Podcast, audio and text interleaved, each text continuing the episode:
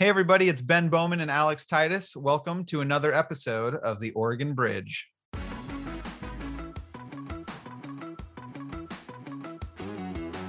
How do we take these ideas and move them forward? And coming from the profession I come from, where, you know, house is on fire, we put the gear on, get in the truck, go to the fire, put the water on the fire, put the fire out parts of the legislature are not that different from that. We just tend to make it way more complicated than it needs to be. We are a thousand firefighters short in this state. And I would say if we avoid those kind of smoke conditions that we had and fires like we had, it will be a miracle. Hey, everybody, welcome back. Uh, today, we are very excited. Uh, our guest on today's episode is Representative Dacia Grayber. She is a freshman legislator representing the city of Tigard. She is my personal state representative. Uh, and we covered a whole range of topics on this episode that Dacia is kind of perfectly suited to talk about. She is a professional firefighter in her day job um, and has a bunch of experience um, as a firefighter, was active in her union, is actually a leader uh, was a leader in the firefighters union. I'm not sure if she still holds that role. Um, she mentioned being the diversity and uh, equity and inclusion um, lead person in the union while she was there. Um, and she's a strong advocate for gun violence prevention that preceded her service in the legislature. Um, and she's kind of seen as a rock star freshman. Um, I think she's actually been awarded a couple of freshman legislator awards for coming in, and um, many of her bills are moving swiftly through the session as we approach the end of session here in the next month. Um, and yeah, so it was great to have her on. We covered a lot of topics. What were the highlights in in your mind, Alex? Yeah, I thought it was a really fun episode. I mean, we went all over the place. Uh, we went to recreations all the way to forest fires. Uh, so it was it was definitely a, a fun episode, and uh, it's she actually to me is sort of the epitome of why I think in certain circumstances Oregon Republicans are going to have a harder time pulling off union members into the GOP than across the country because to me again, she's a progressive, but she still just sort of embodies what I think of like that working class union member who can really resonate with blue collar voters. Uh, that's completely the vibe that I got from her. And even though I think she's probably out of step with a lot of those people on social issues, again, they're going to continuously vote on some of those more fiscal issues, comes to minimum wage, maybe it comes to PERS and things like that. And at least with that base, uh, she totally has his issues on lockdown. So yeah, it doesn't it wouldn't surprise me at all uh, to see her run for higher office or for Congress or something like that at, at some point. I was, uh, she's very interesting to talk to. And, uh, and, yeah, I thought that she did an excellent job on the pod. I would also say that at one point, uh, actually at the end of the episode, which I know uh, probably most people fall off before the end, they can't, you know, they can't stand you talking for, for 40 minutes, Ben. It just gets, no, no. You know, all, all of them just fall off. But, uh, but yeah, she was critical of, of Governor Brown in, a number of circumstances. And then actually she gave some very interesting answers on forest on forest fires and fire management. Uh, and as I was just telling you, I always think that this sort of generic progressive take on wildfires is like, ah, climate change. And sure, I'm sure you could argue that obviously some some of it has to do with climate change. But she was like, we need to talk about forest management and disaster prevention and all these other things. And I was like, wow, this is impressive. We should be having more of these conversations. So yeah, I thought I thought overall she did really well yeah she's got she's got a lens that she talks about of resilience um, and not just resilience in terms of emergency preparedness although definitely in emergency preparedness but also in state government as a whole and that was one of her big criticisms of the governor and previous democratic administrations too that i thought was astute was it was about you know the it was a wonky state government issue DOGAMI which is like the department of um, geology. Um, there were some positions that were supposed to be studying earthquakes and earthquake preparedness that were removed from a budget recommendation. Um, so she's clearly a, a policy wonk. Um, as well as politically astute. As you mentioned, she's like the nightmare situation for uh, a general election for Republicans um, as they're trying to peel off, um, like they've done in the Midwest, try to peel off organized labor in Oregon. Uh, folks like Dacia make that really challenging for them to do. Um, one interesting part of the conversation. Obviously, the reparation conversation was fascinating, and I think that's an emerging topic in on the oh, left. And just uh, so I did actually look up the city. It's Evanston, Illinois, which I remember the city was in Illinois, but I forgot exactly where it was. But it's Evanston. If folks want to be able to Google that and see what their city council was able to move forward in terms of uh, reparations. Um, so the other interesting conversation we had was about social media usage. So Dacia is considered sort of the the most one of the most active state legislators on social media. Um, and interestingly, not just like in the generic sense that traditionally people have said, you know, here's my bill that I'm working on, or come to my town hall. She is she actually uh, tags her opponents, and she'll tag like um, legislators who she's disagreeing with. She'll actually engage with folks like Representative Bill Post on social media. And so we had an interesting conversation about her philosophy on social media and um, the dangers and benefits of um, engaging in that way um, on Twitter. Uh, but yeah, it was a great episode. I thought it was uh, one of our most like open and um, authentic episodes where it really was it just like an honest conversation um, without much um, pretense. So I hope folks enjoy it. Any final words, Alex? Uh, yeah, thank you all again so much for listening. Uh, if you could please give us five stars, and then if you could also leave a review, uh, that helps uh, basically uh, top us off in terms of in terms of the reviews on Apple Podcasts or Spotify or ever listening to your podcast. And big news that the Oregon Bridge actually broke the top 200 podcasts in the politics category. Uh, which I thought was impressive. There was even that many people in this world that cared about Oregon politics. So uh, thank you so much to all of you who are listeners who uh, support us and you know keep basically tuning in. Uh, I'm surprised you didn't drop off after the first one. We're here on number 15, so I'm 14. I'm surprised that there's even 200 podcasts about politics, um, but I'm honored to be among the top 200. I will also say I did humble brag in this episode about uh, one of our recent episodes getting several hundred downloads, but our downloads are going up for every episode. So thank you all for those of you who are sharing with friends. Um, the ratings and the reviews are huge, but the best way that you could help our podcast is if you send a text to a friend or send an email to a friend saying, Hey, check out this episode with Rep Grayber. I think you'll enjoy it. Um, or whatever episode has spoken to you just to kind of help us spread the word. Um, super, super helpful. We should also mention um, this happened, happened several weeks ago but uh, the Oregon Bridge was actually organically shouted out in the Bend Bulletin, which is one of the major newspapers in Oregon. Their editorial board encouraged their readers to listen to our podcast, which was a big help in spreading the word. So thank you to the Bulletin um, and all the all the listeners who who are listening for the first time because of that. Uh, we are we're glad to have you and we welcome you to the Oregon Bridge team. All right, everybody, that's everything we got for today. Thank you again for listening and enjoy the rest of the episode. All right. Hello, everyone. Welcome back to another episode of the Oregon Bridge podcast. Uh, today, we are excited to have State Representative Dacia Grayber joining us. How are you, Representative? I am fabulous, and this is one of my favorite days of the year. that is awesome. I was going to say you get some special bonus points. I believe you are you are our only guest to actually come on on your birthday. Uh, so please tell us what is life as a legislator on your birthday, working from home in the middle of a legislative session. Well, this is the one day I've been able to work from home because Fridays we're not in the building, but it's been a pretty usual day, copious amounts of coffee. Um, yeah, we I just came right from here right to hear from caucus. So uh, but i am actually done after this. I'm i'm i'm closing the computer logging off and actually trying to enjoy the day. There's not many days like that. Yeah i believe it. Well thank you again for joining us on your birthday. Alex? Absolutely.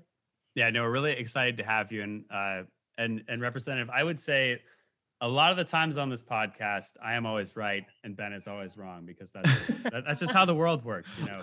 And I was really excited for this episode in particular because Ben had suggested you as a guest, and I googled you and looked over your social media presence, looked over some of your photos, saw that you were you were a firewoman, and I said, Ben, uh, the representative is the perfect embodiment of uh, I would say is like the Rust Belt, Northern mm. New York State, working class Democrat progressive. And Ben was like, I don't get it. I don't know what you're talking about. And then I read this story and I looked on your bio and you said, I am from Northern New York. Both of my parents were union members. Someone told me women can't be firefighters. And I was like, hell yes, I can. And I was like, I, I knew it, Ben. I knew that was sort well, of so this is this is where we'll have to get into it. And so Titus actually deleted one of my questions that I think would have uh, been interesting, and I'm going to ask it anyway. Which is so Titus suggested that your profile is like a good fit for the Rust Belt, but knowing you and kind of watching your campaign, I think of you as like sort of left wing progressive who has like aligned So how do you what kind of a Democrat are you? You know, what what are your politics? How do you think of yourself in the political space? I really enjoy occupying the space as a Democrat that nobody really knows what to do with me. They're like, where does she go? She's diehard union, but she's got these crazy progressive ideas. Oh my gosh, over here she's saying something fiscally conservative. We don't know what to do. I like to think of myself if I had to identify my lane, I would probably take the pragmatic progressive. Okay. So I'm extremely socially progressive. I all my my politics are informed by my hands-on ground level experience but i also i, I want to get things done. I see that we have to have this balance of aspirational and also how do we how do we take these ideas and move them forward? And coming from the profession i come from where you know house is on fire we you know put the gear on get in the truck go to the fire put the water on the fire put the fire out. Honestly parts of the legislature are not that different from that. We just tend to make it way more complicated than it needs to be. And there you go. I just solved politics and you're welcome. Have a good one. I guess it does seem like in politics, people are always putting out fires. So I guess I, I guess that is a good example. Uh, so I, I'm I'm curious because I was really excited to talk to you uh, about this because uh, folks on the right, at least in Oregon, are funny enough, are always like, ah, the unions are always beating us. Like it's the unions. It, you know, the the left has the Koch brothers, and at least the right in the Oregon has unions. But of opposite. course, the opposite, literally. Like Yeah. something on this podcast that we like to talk about is kind of the national realignment. And we saw this, uh, I think, before 2016, but it's kind of when people started to take notice that a lot of working class union members have been shifting more towards the more towards the GOP, away from Democrats. Uh, I think that the leadership of most unions is still very much lined up behind the Democratic Party, but that you have just seen kind of a shift of working class, especially union voters, going to the GOP in some states. I don't know if that's happened in Oregon, but I'm just sort of curious since uh, you've been involved in the firefighters union. Uh, it seems to be a big part of your identity. Like, like, did you run for office? Did people in your union encourage you to run for office? Like, you know, do they love having you as a member? Like, kind of like, what is the relationship between sort of like unions and then elected officials? Maybe we'll just start in the Oregon sense. Oh man, that is a great question, and it is complex and nuanced in how I approach it. Um, my union is the International Association of Firefighters. And I don't know, is the noise of chickens in the background distracting? I, here's another thing that confuses people. I live in Portland, but I have like a little farm here. That's like straight out of Portlandia. She's got chickens balking in the background while recording a podcast. They do have names. they do have names. It's Beyonce who tends to be the loudest. But um, so, you know, the firefighters union is unique in that it is not, it is not, um, it's very balanced, right? There are really conservative members, there are really progressive or liberal members. The leadership tends to be more progressive, but not in the way that I am. And I am for certain on the leading edge of that within my union, especially socially. And I spent years as the equity and inclusion chair. So bringing up, like, hey, we need to embrace um, our LGBTQIA members. We need to make this a safe space for people to come out. We are 3% women in this profession right now. How do we grow that? Now we're over 7%. We're reaching towards 10%. So I've been a little bit of a gadfly, but I've also, you know, I'm not just coming to them with problems, I'm also bringing in solutions and I'm able to do the work and get the work done. Yeah, and it's really interesting. You've been involved. Uh, I don't know if I'd call these issues politically, but at least like you've you've clearly been involved in the union. It's not like you're just a dues member and you know, famously like Rick Perry when he was running for president, right? He'd always pull out his union card. It's like, well, Rick Perry probably isn't too involved with the union, but at least you know he he is a member, and uh, you know you seem to be clearly involved. I'm curious, have you sort of seen the shift in your union, for example, uh, since you've been a part of it, more towards people becoming more conservative or more Republican, or sort of becoming, you know, kind of like we're seeing on the national level, right? Or Are like- seeing- Maybe not even conservative, but maybe like Trump aligned. Like, did Trump awaken the union? Oh, um, it divided the union, uh, and not just our union, but I think uh, especially, and I can't speak for other IAFF memberships, but I know that where in the past you would have folks from every you know every time we came up on the PERS chopping block you'd have folks that were diehard conservatives in their yellow IAFF shirts down at the capitol on the steps saying hey i have earned that retirement blood sweat and tears cancer for a lot of us don't touch that. Um, that still did remain true through the trump administration. We still had folks who were diehard trumpers who were like don't touch my retirement and that's another you know we can circle back to why i think that happens but there certainly is a, a lane where folks who have been conservative um, who aligned with trump i think felt marginalized. And then here comes someone like me.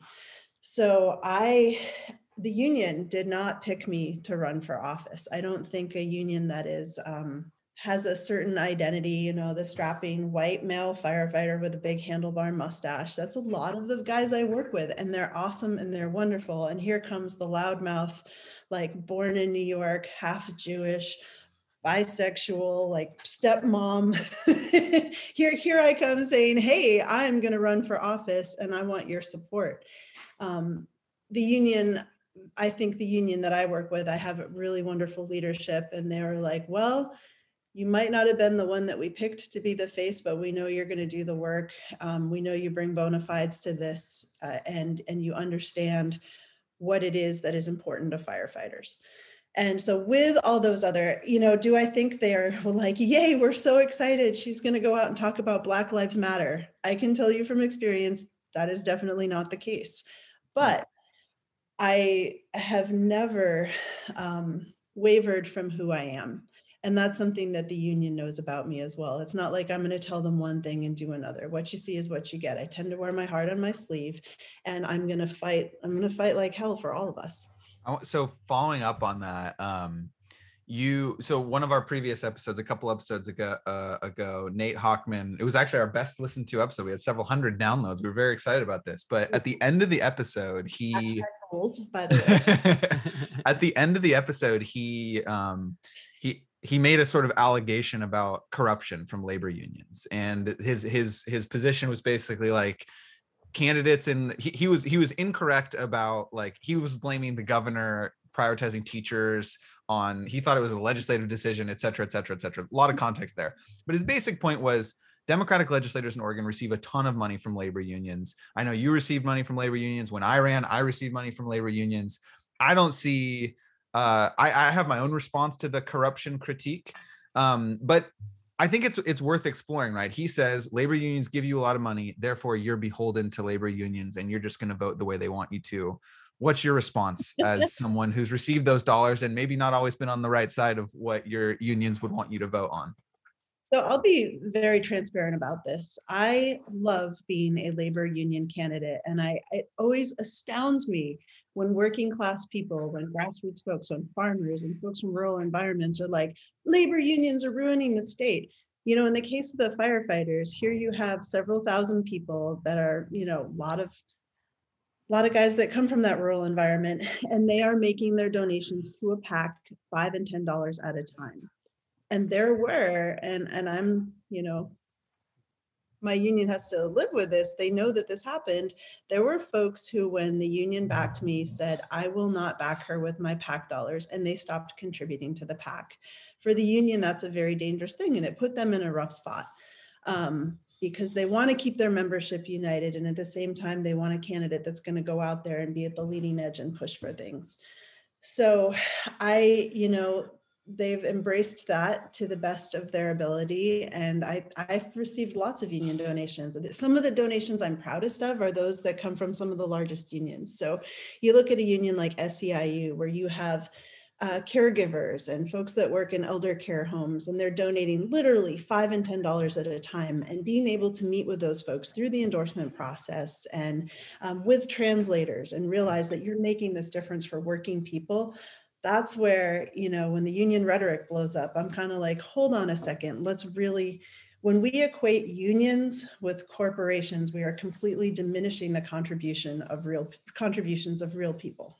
Yeah so i want to i want to ask alex about this a little bit too because that that is my response which is basically you've got you know SEIU workers are not making a lot of money most like they're they're they're them making a small contribution to the pack is like very impactful and like a huge you, you know it's a much bigger deal and it's why i think there's a false equivalence between like oh you got labor unions on one side you've got corporations on the other and those that, and it's like no that's actually not right. On one side you've got a lot of people pitching in to support candidates advancing their their interests. On the other side you've got one person or a, a people in a boardroom making decisions about what's best for their company Alex, defend yourself.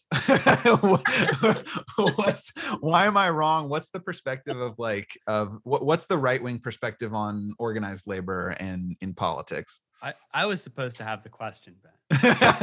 uh, no, I would say I, I mean I think the thing that's interesting about unions in Oregon in particular is that uh, uh, the, I think that well, part of the reason that unions, of course, have a lot of power is one, they can organize people is there any right wing apparatus across the entire state of Oregon that can organize people? Uh, I would probably say no. Uh, I mean, they're starting Yeah, Timber Unity would be the the initial. Yeah, and fingers crossed, you know, Timber keeps getting bigger, but I I think Timber is pretty small potatoes in terms of organizing and funds and budgets compared to you know big groups like SEIU or the firefighters, et cetera. So I would say that that's kind of one thing, right? If you can just get a lot of people to do something, like that is a powerful being in itself, right? But that's democracy, right? Like if if the if the if the if if if there's a group of people on the right who like timber unity who think we're going the wrong direction and can band together their resources they should do that but like my my issue is like don't say that labor unions shouldn't be able to participate in you know campaigns and elections like just organize on your own side and raise the money and and you know fight back Oh yeah, well, I, I don't think anyone necessarily is saying they shouldn't be able to participate. I think oh, the, yes, the bigger they... critique on the right is more about the public sector unions in terms of employees contributing and then most of those contributions going let's say 90% of them for some are probably going to democrats maybe 10% are going to republicans. And i was just going to uh, clarify alex like i love that you called the firefighters a big union. We're actually one of the smaller unions in the state but um, we, we have a big presence. And uh, the IAFF nationally, this last cycle,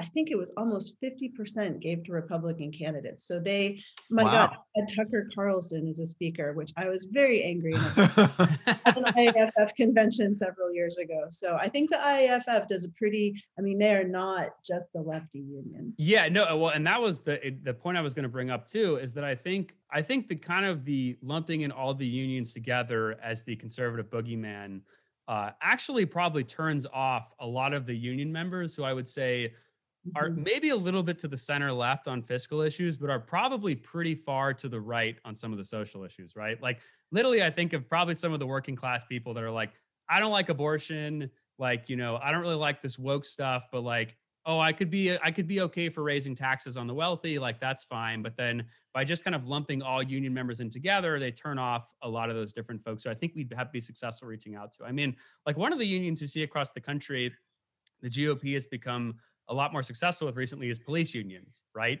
Uh, especially with some of the things with, yeah, with, you know, defund the police, et cetera, et cetera. Like, I actually think that if the Oregon GOP tried harder, or maybe even put in some sort of effort to reach out to some of these unions, uh, maybe they don't peel off some of the traditional players from the left, but they could start peeling off some of the actual members, I think, and maybe that would start changing some things internally.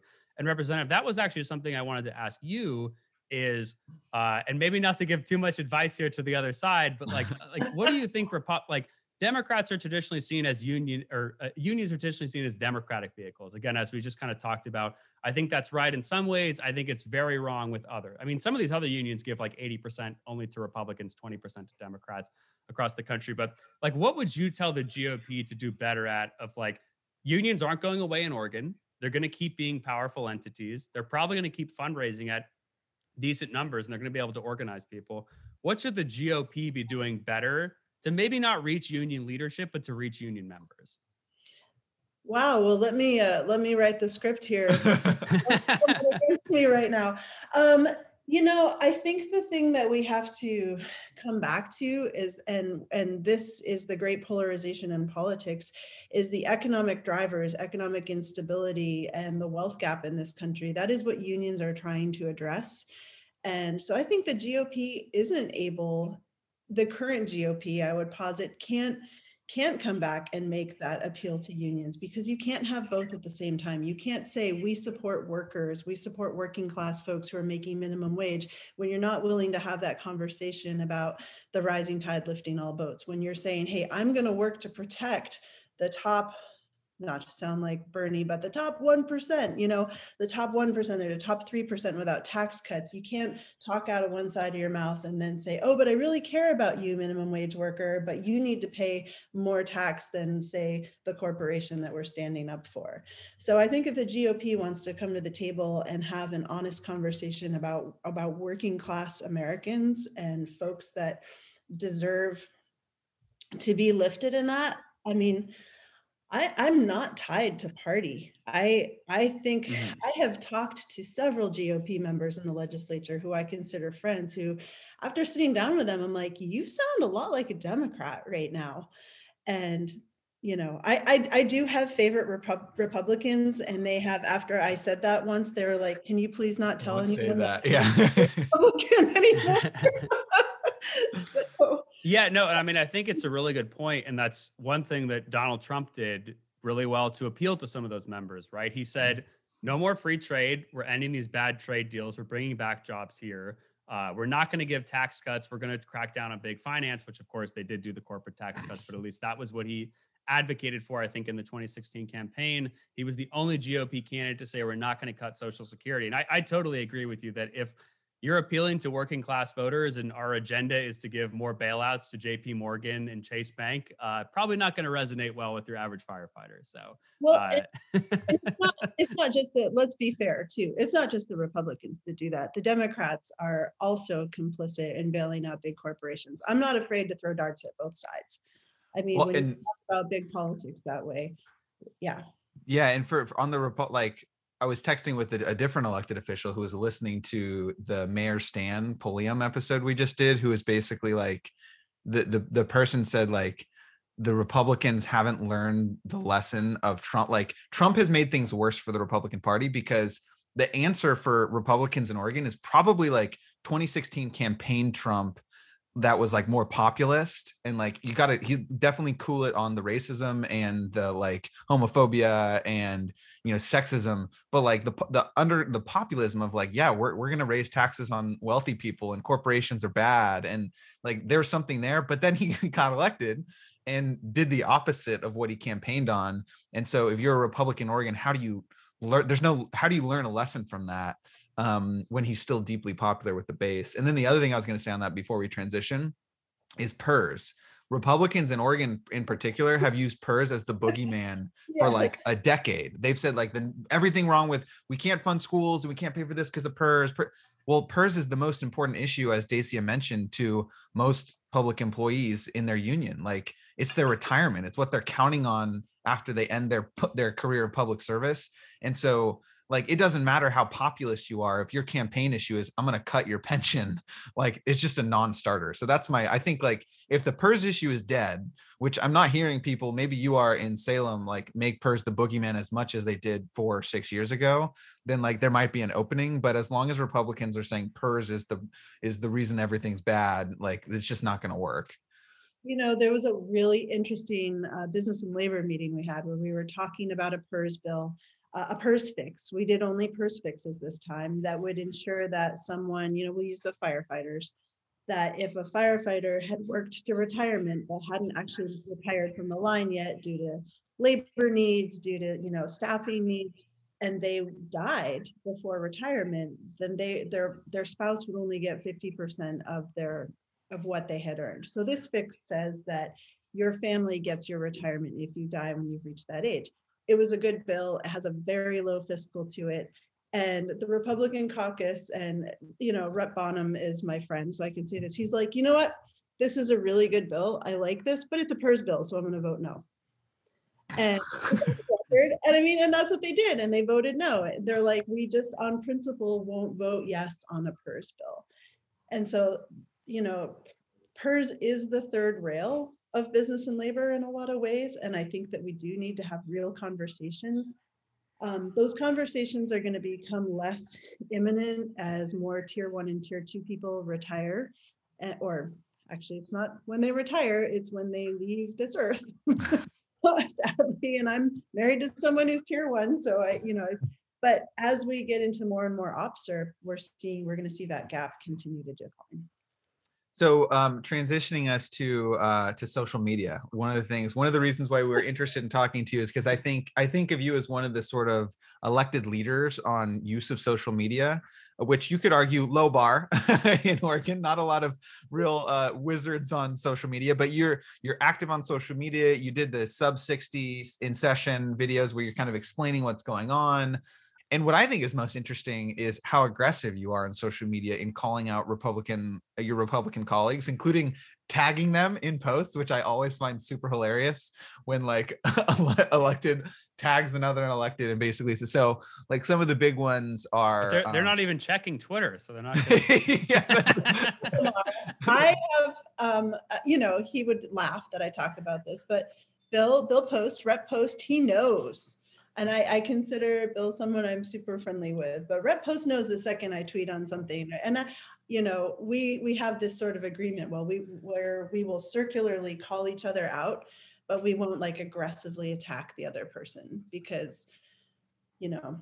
And I, I have this big vision, kind of what you guys are doing. I would love to have common ground town halls, where like say Rep Post and I held a town hall together but I'm not sure how to do that without it becoming an actual poo show at this point. right. because our constituents are so passionate and our supporters are so passionate, but really there there is common ground there. There I, I there are very few people that I serve with in the legislature that I don't feel like we can identify over something. Well, so so this actually gets to my question, which is something I've been thinking about a lot. So Joe Biden during the campaign um, got in a ton of trouble when he talked about his working relationship with like famously racist senators, right? He was like, at least back then, like we could talk to one we could work together.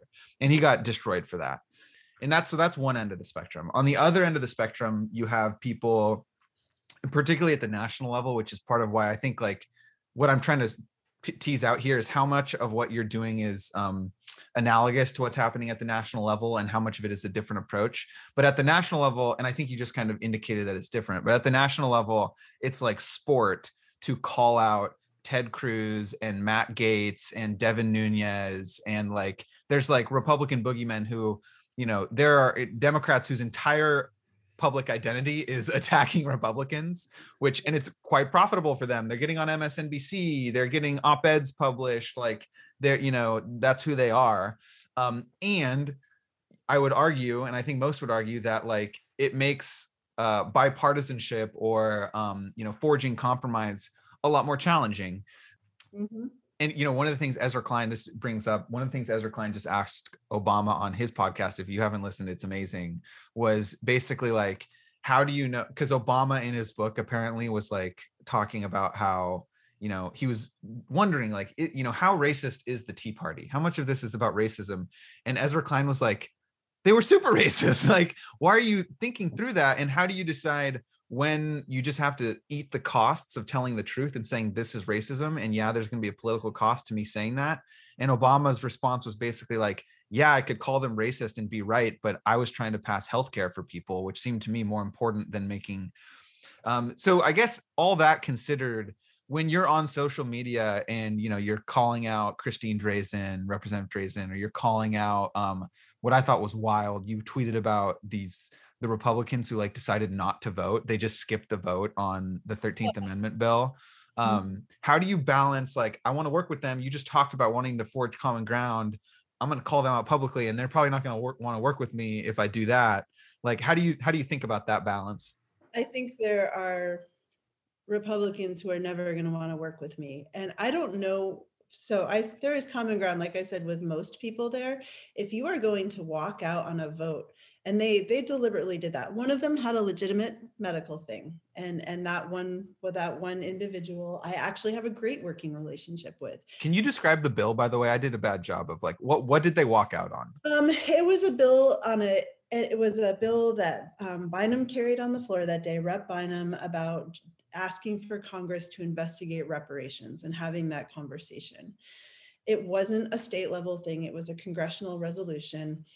Uh, I I gave I gave a remonstrance at the end of the day, and I also understand this the point that some of the Republican made Republicans made that a resolution a congressional resolution does nothing. It's a it's a virtue signaling exercise, and sure, but the conversation has to start somewhere. You have to have the intent and say, we are willing to peel back the onion. We are willing to get to the nitty gritty of this.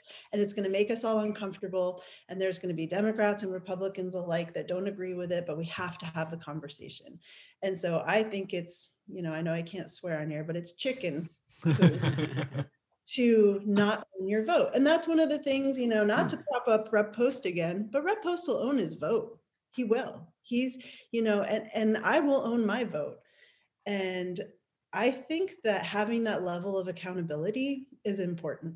And when we when we fail if you have something that's so blatantly uh, a dog whistle to racism it's on everyone. And and there were if you look at the video of that there were republicans who were looking at those empty seats going like who were really upset by that. It wasn't just a democrat thing. They're not going to speak out against members of their own caucus and uh, I think that's where my caucus is a little nervous sometimes. I, I didn't ask for permission to tweet that. what what I ask for forgiveness. Have, what, you, have you gotten any pushback from tweets before? Um, sure, sure. But I also I think, you know, I had a, a joke the other day with someone in the HMO that I like to do my own stunts. So I, I, do. I, I, enjoy, I do most of my own, uh, all my Twitter is myself. My team does work on Facebook for kind of educational things, all those 60 second videos. I am, uh, I, I almost started doing those as a way to mortify my teenage children because they were so horrified. They're like, oh, this is, oh, and they were begging, like, whatever you do, don't go on TikTok. And I still haven't done that. But you know, I, I, write my own remonstrances, I write my own speeches. It's really important to me that things are in my voice, and that's not everyone's lane. Not everybody is comfortable doing that. And you know, that's that's the relationship that I'm developing with the Republicans as well. And I expect to be called out on it. Um, and I will be. And they have called me out on certain things, and and they're not wrong. I, I think, you know, we as a as a country have, and I don't want to sound like, and now we're going to talk about civics, but we have failed to learn how to have these really difficult, uncomfortable conversations. And the very last thing we should do is to run away from them. And so I, I was mortified um, that those folks didn't show up for that vote. And they were called multiple times. And you know one of them is under investigation and and and he is also signaling to his base for sure. And, and I think, you know, if I were a Republican, just like sometimes there are folks in my caucus that signal to their base things that I'm really uncomfortable with. If I were a Republican, I can see why some of them were so nervous about that and so upset about that because it's it is basically a racist dog whistle to not show up. And furthermore, it's hurtful to the BIPOC folks that are on the floor that this bill is personal to them you know we're talking about folks whose families were you know who who lost family members in genocides who who came to this nation as you know product of slave labor. So i think we owe that we owe everyone that conversation.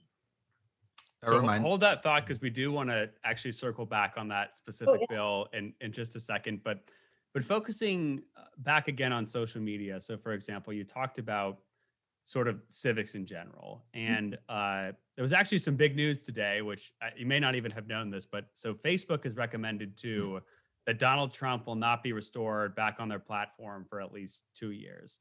Uh, I think there's been other people who have been kicked off Facebook, Twitter.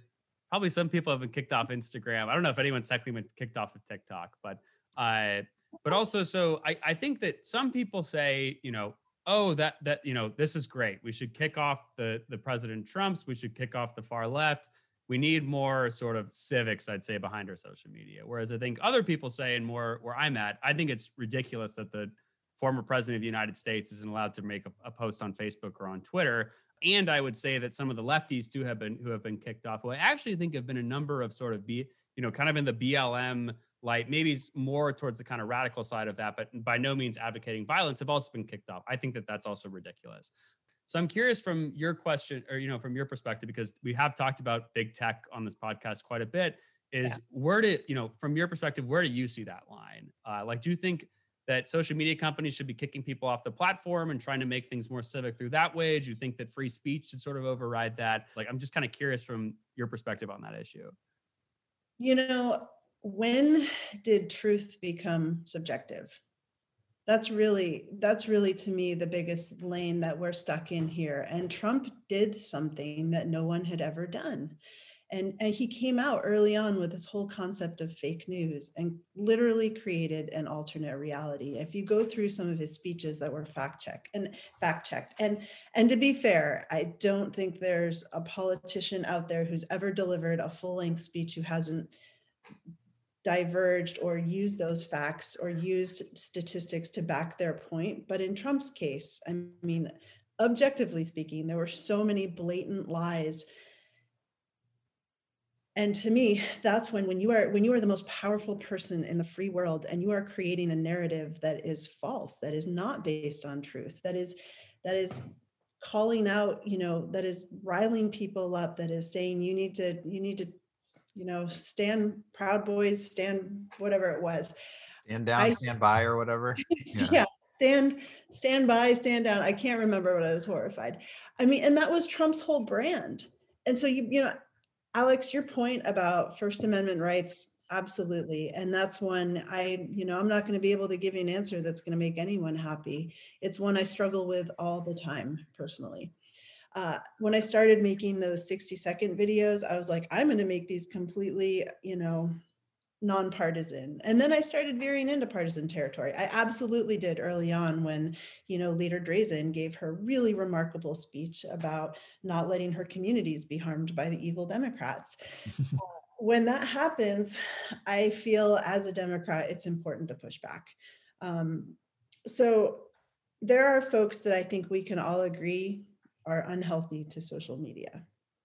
When you have folks that are saying, you know, I mean, I, and I don't presume to know your viewpoints, Alex, but I think we can all, the three of us, agree that the the coronavirus vaccine does not, in fact, contain a 5G chip. Well, I you know, no, I'm just kidding. I'm just kidding. I got it. There's 5G in me. I mean, I mean, so, so I, I understand that sucks because my reception is terrible here but um, that whole you know and and people bought that hook line and sinker you know i i go i lurk i look on some of these ultra right wing websites to see what they're saying. I mean it, it's important to know what's being said about you and your party and what that messaging is and when it's they're injecting you know chinese microchips that will cause you know that will cause people in proximity to be, to be infertile and 3000 people like that post that's that's not factually correct. I would say the same thing if a Democrat was saying, "Hey, get this coronavirus vaccine or get this other vaccine. There is, you know, we know everything about it and there's no side effects." That's not true either. That's not true either. So we have to be bold and we have to demand the truth out of folks.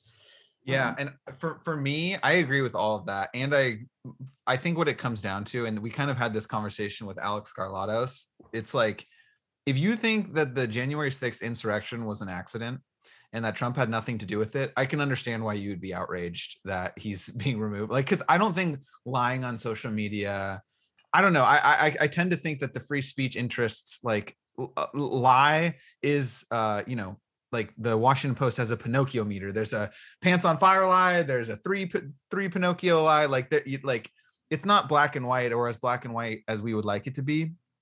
But playing a role in what happened on January 6th, there have to be consequences. There, there just have to be.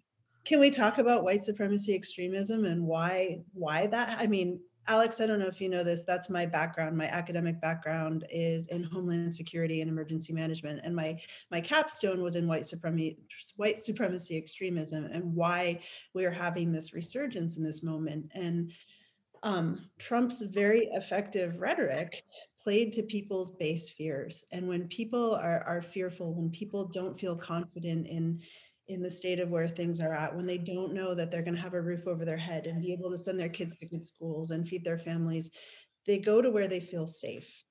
And and so much of the roots of that, like uh, of the modern, if you will, white supremacy movement came from folks who came back from Vietnam, who weren't welcomed here, who were ostracized. And it was certain white supremacy groups. There's this fabulous book called Bring the War Home that it, it is a nonpartisan book, but it is absolutely worth the read by Catherine, Kathleen Belew, I think it is. And she talks about how you created these cultural identities because people felt seen and they felt safe and they felt like and that's ultimately what we all want and so when we look at eradicating the, the roots of white supremacy and we look at eradicating or not eradicating but addressing some of the heavy rhetoric that led to the sixth we have to we have to look at that. And i'll stop rambling. No no no. as you ask the question. Hey let's talk about white supremacy. No no no. We I, conversational is good but i think it does lead into alex what you were interested in following up on the previous yeah. legislation we talked about yeah, so so I'm curious, and you you said a little bit about it, but uh, we did want to talk a little bit about re, uh, reparations because uh, I know this is an issue that uh, well, I actually didn't even know was gaining traction in Oregon, but has gained a ton of traction on the national stage, and I believe also that the city in Chicago, I forgot where it is, but it has a Northwestern University. They actually just implemented uh, reparations on the city level, and I believe that every I think it's either every African American in the city or every African American they can link to slavery gets like a $25,000 check or something like that. Uh, so I'm curious, you said the bill was a resolution, but uh, I'm uh, curious of your thoughts on the issue. One, what do you think the general solution is? What does it look like? Uh, because clearly this is an issue that's gaining a lot of steam. Uh, and I know that actually a lot of progressives have been pretty upset with President Biden too, because they think that his rhetoric from the campaign has changed dramatically in terms of what he's actually been uh, willing to push forward and put support uh, behind in Congress. So I'm curious from your perspective of one, maybe let's dive a little bit more into the resolution itself, and then kind of what do you think that that uh, what do you think the bill kind of looks like if someone was actually to be put forward? So you're asking me about something which until that day I have had zero interaction with. I'm mm-hmm. I'm not even a co-sponsor of that resolution. That was so out outside of what I'm doing, but I can, you know, here's my like hot take on it. I don't know at this point what it looks like, what it means to have meaningful reparations, and I don't know that as a society we have we have reached a point where we're ready to talk about that. But I think we need to put the flag there and we need to have the conversation. And then in the meantime, we need to do all the work to make sure that the wrongs of the past are undone. So for me, you know, my caution, the reason I didn't sign on is where do we define the line, you know, are we not paying reparations then to Native Americans, to the genocide of Native Americans and the displacement of Native Americans who you know and and what about to immigrants and refugees who were marginalized who had family members die? So that's that's to me like how do we all encompass? But i think um, slavery and slave labor in this country that was this country was built on that and and we do. It's not you know i've heard one of the things that brought me to writing the remonstrance i did on that day was one of the members talked about his family ties and how, but that was in the past and that's over. And I think that's easy as white people to say when we haven't had the generational trauma. And there is there is scientific evidence between generational trauma that manifests physically in people. But you know, I have the advantage and my my folks, I was born you know, I was born in New York, and then the first house we actually lived in, the first real house was a single wide trailer. I did not grow up wealthy. And so folks are like, well, then why don't you deserve reparations as well? I had, I never had anyone judging me by the color of my skin. I never, I didn't have years of not even years, generations of that bias and, and overcoming that. And I think that we do have to address that until, until we're willing to have that conversation. And I know this makes me sound, you're like, oh my gosh, here she goes, ultra lefty again. We have to address that. It's the unspoken thing. Um, we dance around it as a topic again. We need to we need to come to the table on that. Do I think that we're going to reach a national consensus on it? We're not. We're not there. But I think that we need to have the conversation do you think quick follow up and then I, I we there's one one more topic we want to cover um do you think there's an appetite to do something or try something in Oregon. I haven't heard of the the city thing, Titus, that you mentioned, but that's interesting to me. It seems to me to be more of a national issue given the institution of slavery and the what on the left we would call systemic racism has really been permeated across national systems and institutions but in absence of federal action states are continuing to kind of do what they think is right so i'm do you think there's an appetite to you know examine what state level reparations might look like in oregon or are we also not there I would, I think the appetite is there. I would hope so. I think Oregon also is um, unique and not in a good way. Oh, sorry, my dog's dreaming and yipping in her dreams. Um, we have, uh, you know, Oregon was founded in the Grand Bargain as as a as a slave state. Essentially, we were a Western slave state. We had sundowner laws. You know, we are.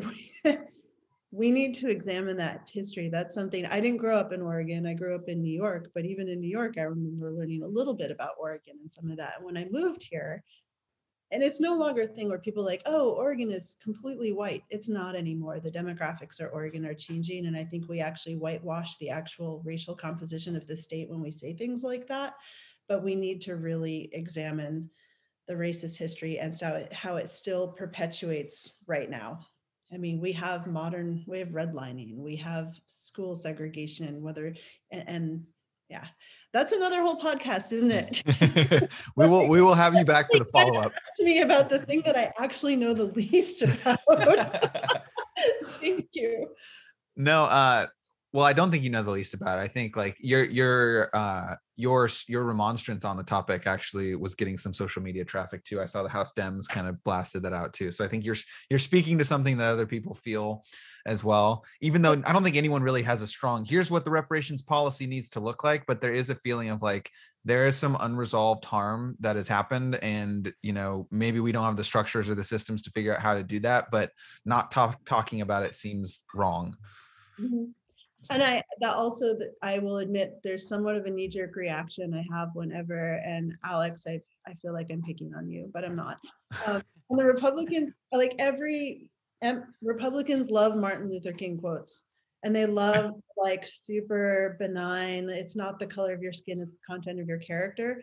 Martin Luther King was a radical and a revolutionary and a socialist I mean, he was a flawed human as well, but he really, when we when we diminish people to the parts that we kind of sanitize, we're completely losing the message. And that was part of what I wanted to point out. And then one of the Republican legislators talked to me after and he said, I didn't know that. I didn't know that.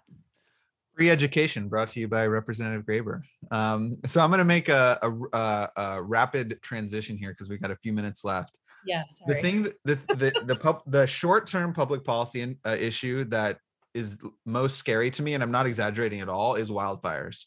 Um, like I'm I'm I've already said like I can't do another summer of the smoke like we had last time where like I just I uh, just bought my first house. It's a fixer upper. The windows are terrible. Like I'm just going to be breathing in smoke like a lot of other people if we're in a similar situation.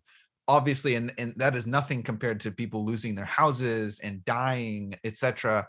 Uh, and from everything I've read, this is the conditions are worse this year than they were last year in a bigger geographic area than last year. So, can you make me feel better about what the leg has the legislature done anything this year to prepare us better for that? Is there any and importantly on the scale necessary to actually matter when we're talking about a state like Oregon or are you bracing yourself as a firefighter for a really ugly um, summer? To make a meaningful difference in what we are going to experience this summer, we would have to use the Wayback Machine to five years ago. But I can tell you that we are um, the most work that I've been done is uh, that I've done has been around this conversation and resilience and mitigation and prevention and how do we bring an effective um, approach to something that's not just wildfire, but really all hazards. When we're talking about structures that res- that are used for response in the state, and and I, I mean, logging and and forest management is an entire again another hour. Um, really something worth discussing. Can't do it in thirty seconds. the biggest fear. I mean, we're all having these these conversations about old growth and what forests and and you know what forest management looks like we are failing to correct the blowdown situation that we had and and right now what's happening is we had a really wet late winter and then we've had all this heat. So what you have are what Mhm. we call ladder fuels that are just exploding. So blackberries and brush and gorse and all these other flashy fuels that are just like, ooh, this is the best condition ever. We're growing up in that. We have all this blowdown. We are we have the conditions of a powder keg. So I cannot offer you um, what I can offer you for this summer is to have really clear conversations about preparation, about what evacuation levels are, what that looks like. And, these are things we should be having as a state anyway. Um, ben knows I, I could get on my soapbox about this, but we are the only place in the world in, in modern history that has never lived through their greatest disaster potential. And that is, that's the Cascadia earthquake. I mean, none of us, none of, you know, in the last 200 years, we don't have that generational, like, oh, the big one's going to come and this is what it feels like when our city is destroyed, like they do even down in California. And, and we know that is coming. That is fact. The wildfires are another thing altogether. Um, again, we could hit on climate change, but that is coming back this summer. And I would say if we avoid those kind of smoke conditions that we had and fires like we had, it will be a miracle. And So- I'm sorry to say that. I no, I appreciate the honesty, and that's um, I think important for people to know now in June um, because it's coming. I guess my my follow up question is: I like the beginning of your answer about we'd need the the five years back, way back machine, um, because it it sort of alludes to the fact that like public policy in this area can't be done like you know a couple months in advance is this the new normal? Like is this should should oregonians just be ready for their summers being smoke filled and being ready to evacuate their homes depending on where they live? Or can we actually meaningfully you know what are, can we do stuff now that in five years is going to pay dividends? And are we doing those things Yes, and we are going to start doing those things. So the Senate bill right now that deals with wildfire 762, and one of the really important components of that is it adopts the International Wildland Urban Interface Code. And that's a fire code that talks about something as simple as managing brush around your property, having clear space. uh, and, and it identifies through a very systemic mapping program, like what is high risk, what is low risk. And it's it is basically pre-planning what the worst conditions can look like and that allows for fire agencies for emergency management to look at this and say okay this is the possibility of what's coming. This is how we can approach this. I think that um, I'll, I'll throw this barb in we have had many administrations here in Oregon, and yes, most of them Democratic, that love to pay lip service to resilience and emergency management, but they don't love to put money behind it. Right. And ultimately, we have to fund these initiatives. We have, you know, as a as a state firefighting force, just from the the labor perspective, from when they look at calculations and in a similar fire load and similar population load, we are a thousand firefighters short in this state for an holy immediate cow a Wow. thousand firefighters in a state. Uh, we have, you know, um, we have right now our Oregon State Fire Marshal who does an incredible job. They are sharing an agency with Oregon State Police, Oregon State Patrol. So one of the things that another bill 2927 does is looks to separate that into an independent agency that makes them more flexible, more nimble. They're not dependent on that budget. They are no longer they're no longer like nesting russian dolls anymore. We have to you know we are living in this time where we actually have to address this. And i would say and this is where i run into some things with social justice people are like we have to put money towards this initiative or this initiative. And i'd say that um, i was hoping the wildfires would do this lesson because give us this lesson but when you have an emergency, folks who are the most vulnerable are affected the most urgently. I mean, there there are we can look at the racism behind emergency response even. Again, another big thing, but we have to start addressing this or we are going to be playing catch up. And if we don't I, I mean, another example, DOGAMI, the the uh very wonky science group. They they do lidar mapping. People are like, why do they matter? Well, they matter because they work on the inundation zone. They can tell you what areas are prone to liquefaction and, and how we should be approaching, you know, resilience with our buildings. The governor cut the two positions of DOGAMI. She reinstated she reinstated the funding after a big social push, but she cut the two earthquake resilience positions. I mean, Right. so And that's uh, DOGAMI is the Department of Geology and Mineral Industries, like you know, little known agency, but like super critical for for resilience. So Yeah. yeah, sorry, I got on my resilience No. soapbox. I could talk all day about this. It is so important. And resilience applies not just to fire and earthquakes, it applies to our schools, to our social structures, to our healthcare system.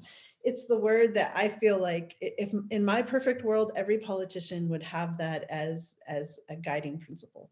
Well, Well thank said. you for that, uh, Rep Grayber. We'll definitely have to have you back to talk about have, have to talk about resilience. So, Yeah. uh, but before you uh, before you go, uh, where can people find you? Where can they follow you on social media? Where can they ke- keep up with the work that you're doing? Uh, this, if you know your own website domain, that's always great too. Some people just boom right off the top of their head, uh, Yeah, or your Twitter handle and things Uh-oh, like that. um, so. Yeah, no, I'm uh, Dacia for Oregon on Facebook. Uh, we do have a website, daciafororegon.com. I haven't updated it during session. We have our legislative website, which we're a little behind on updating as well. It's, but I'm not alone in that.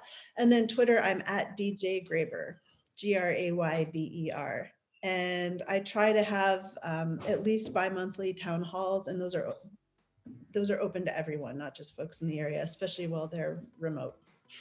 Oh, great. That's good to know as well. Uh, well, thank you again so much for joining, and everybody, thanks for listening. And uh, please remember to hit the subscribe button and give five stars, and we'll see you at the next one. Thanks, everyone. Thank you so much.